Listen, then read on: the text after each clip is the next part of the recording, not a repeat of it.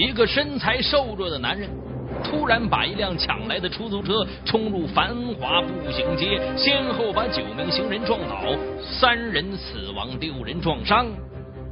于是，王府井这个中国和北京最繁华的商业区，成为了他报复黑心富人的战场。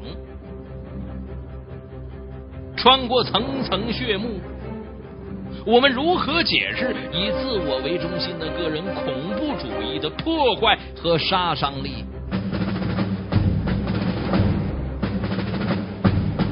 敬请收听《雷鸣拍案》，为您解读仇富心理掩饰下的王府井血案。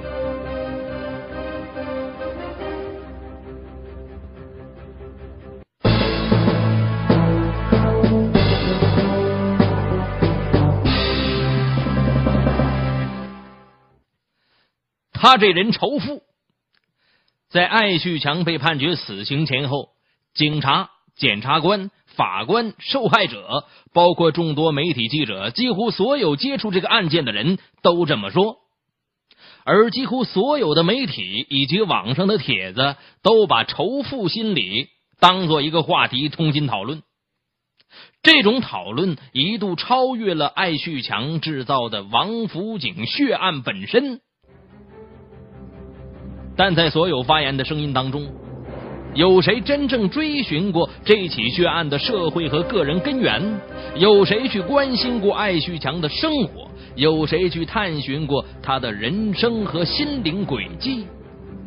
显然没有。穿过层层血幕，我们看到的是以自我为中心的个人恐怖主义的破坏性和杀伤力。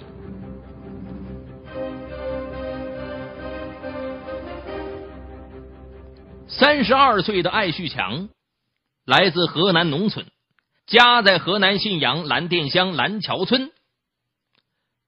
艾旭强家有父母和兄弟姐妹6人。小时候，艾旭强曾经被弟弟把一只眼睛弄伤之后失明。成年之后，他曾拥有一段短暂的婚姻。5年前，也就是2001年前后，婚姻失败后，艾旭强离开老家，和哥哥到北京打工去了。艾旭强来到北京朝阳区崔各庄乡奶溪村，这个距离城区不远的村落里面聚集着上万名从全国各地来的农民工。生活在这里的河南人呢，主要是靠买卖废品为生。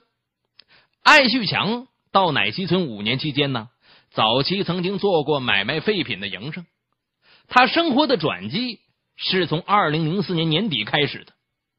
当时村里的几家纱厂需要铲车司机，这艾旭强得到这个消息以后，学会了开铲车，开始在纱厂工作。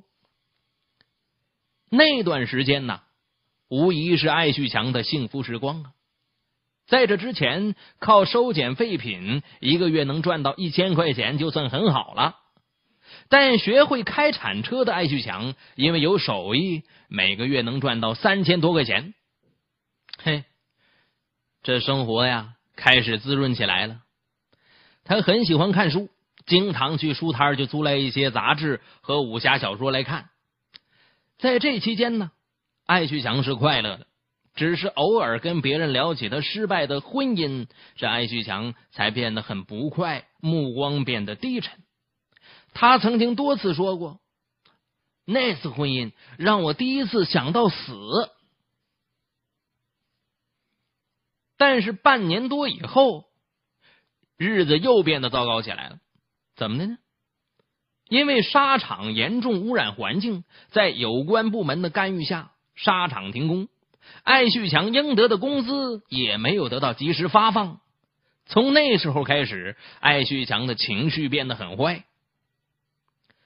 艾旭强在法庭上曾经当庭供述，自己的工资被拖欠，虽然多方反映，仍没有得到彻底的解决。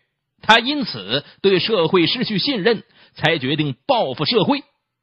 他说啊，我找过劳动局、记者、国家建设部，还给政府打了6次电话，但没打通，他们都不能帮我解决问题。2005年8月以后，艾旭强整天睡不着觉，并且给家人留了一份遗书。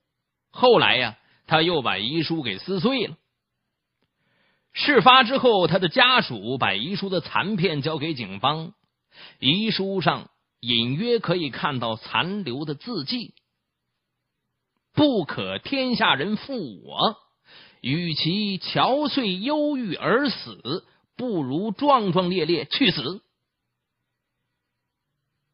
一个功能不健全而离异的男人，一个从乡下进城靠收捡废品谋生的单身男人，一个好不容易学了手艺又惨遭下岗的男人，一个付出艰辛劳动却拿不到血汗钱的男人，一个身处社会底层而精神长期沉浸在武侠小说世界里的男人，一个时时处处被歧视的河南人。他复杂的心态，我们应该怎样体会？在信阳蓝桥村，艾旭强是乡村的主人，但到了北京却成了靠捡拾废品为生的城市边缘人。在强势面前，他受到歧视和不公正的对待，会孤立无援。而回到他武侠小说的内心江湖里，他会强大无比。这两种心态势必在极度自卑和极度自尊之间冲撞着。在写下遗书的几天后，2005年9月11日，艾旭强怀揣着铁块和尖刀来到了王府井，这个中国和北京最繁华的商业区，成为艾旭强报复黑心富人的战场。9月11日，这个让世界上所有人都会产生恐怖主义联想的日子，被艾旭强选定了，而地点也是艾旭强刻意选定的。令艾旭强做出报复社会行为的另一个原因，在很多人听起来荒唐可笑，起码这是一个经不起推敲的借口。什么借口？作为一个河南人，我受到了很多人的歧视，特别是在北京打工这几年，感受很深。我们河南人已经忍无可忍了。我有意制造了这起暴力恐怖事件，我就是想给河南人出口气。对于整个事件的过程，公诉机关在起诉书中已经有较为冷静的记述。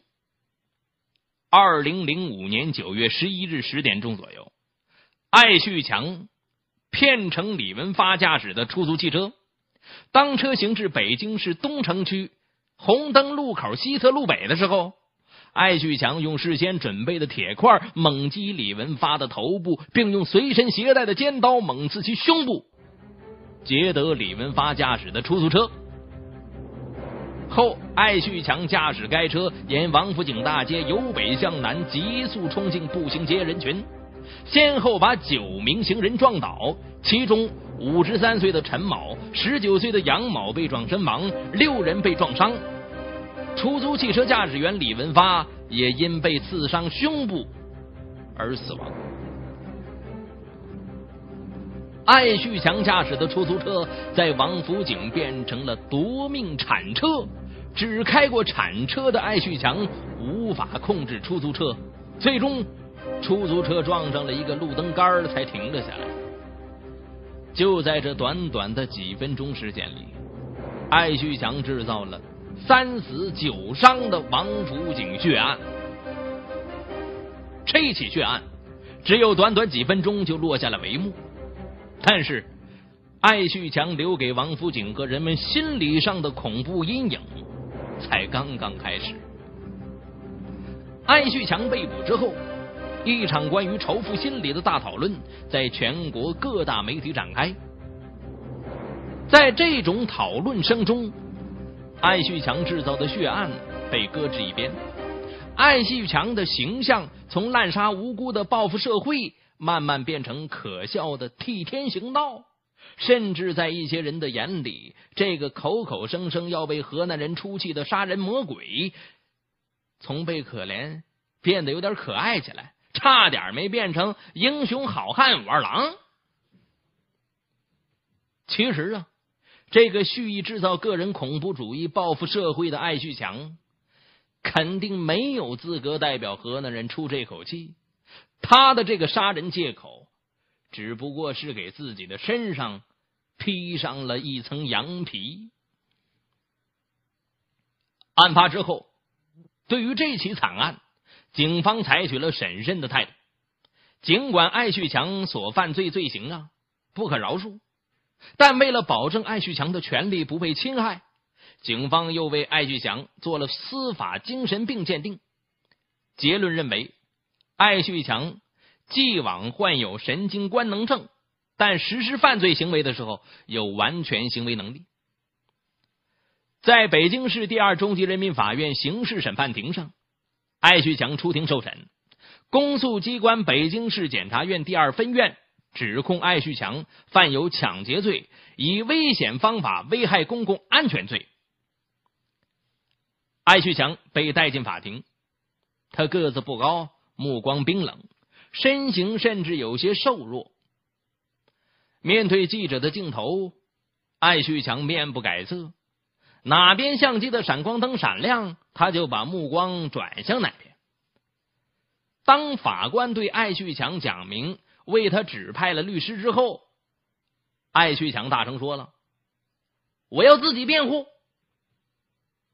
哼，我无法在社会生存，我要报复，我选择了与王府井同归于尽。艾旭强就这么在法庭上声音洪亮的说着。尽管艾旭强说他是想报复社会、报复富人，但他又报复了什么？报复了谁呀？现在让我们看看被艾旭强杀死和撞伤的两个所谓的富人吧。艾旭强在法庭上面对这些跟他无冤无仇的富人和他的亲属，依然报以冷漠和嘲笑。在法庭的原告席的一角，坐着一位皮肤黝黑的农妇，她就是被害出租车司机李文发的妻子刘荣霞。李文发家住在顺义农村，是家庭的经济支柱。几年前做木匠的李文发，为了多挣点钱补贴家用，就学了车，成了一名的哥。他每天都不休息，早晨出去，晚上回来。刘荣霞没有工作，在家种地养猪，两个女儿还在上学。李文发70岁的老母坚持每天出去捡破烂，每月能卖40-50块钱。再说说在这场横祸当中受伤的田长远，依然坐着轮椅，由姐姐推着来到法庭。落下残疾的田长远是某单位的司机，他被艾旭强撞成小腿骨折。在法庭上，他拿出自己近期拍的 CT 片子，就告诉记者钢板还在里面。就说了，单位不景气，家里还有一个孩子上学，我已经没有办法开车了，今后的生活还不知道怎么办呢。艾旭强伤害的其他人呢，也多是穷人，更重要的是他们都是无辜者，所以艾旭强此举不是什么弱者的报复，他的出发点不过是制造更多的悲剧。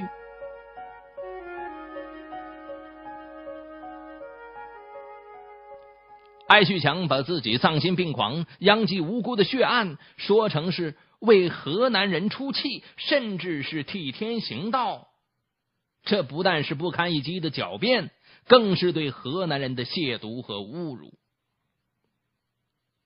2006年5月30日上午，艾旭强被北京市第二中级人民法院以抢劫罪、以危险方法危害公共安全罪判处死刑，剥夺政治权利终身，没收个人全部财产。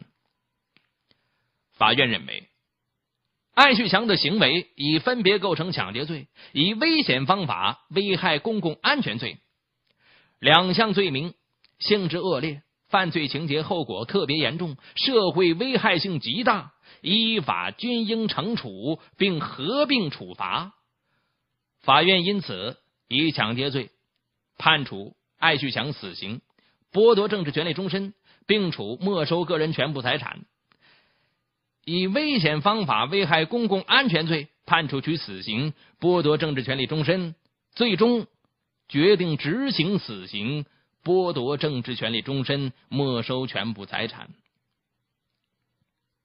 此外，艾旭强还被判赔偿的哥李文发家属经济损失共计23万多元，赔偿另一死者家属经济损失共40万多元，赔偿被撞成重伤的田长元经济损失共计37万多元，赔偿受伤的裘某2万多元，共计102万元。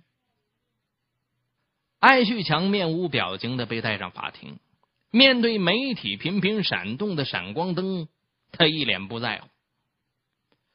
审判长宣读艾旭强的犯罪事实的时候，旁听的田长元愤怒地瞪着艾旭强，刘荣霞眼睛红红的，死死盯住这个杀死自己老公的凶手。最后，当听见死刑两个字从审判长口中读出，艾旭强头扭了一下，抿了抿嘴儿。听见赔偿那些受害者家属100多万的时候，艾旭强竟然冷笑了一下。对于这个死刑结果，艾旭强在审判之后没有表示是否上诉，而旁听的家属中，很多人表示不希望这个被告人被判死刑。他死了，拿什么赔我们呢？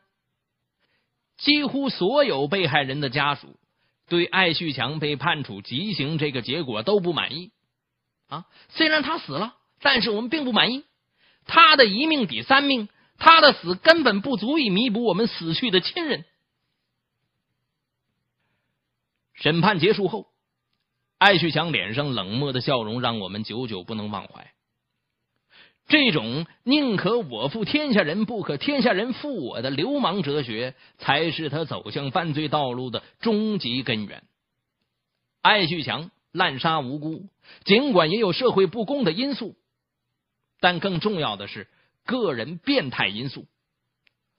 我们不能把社会因素无限放大，来掩盖艾旭强的心理变态。如果说艾旭强的行为能给人们带来什么样的反思的话，那就是无论何时都不可逾越人性的底线。国听网整理发布，最新章节请登录网址国听.co 查询收听。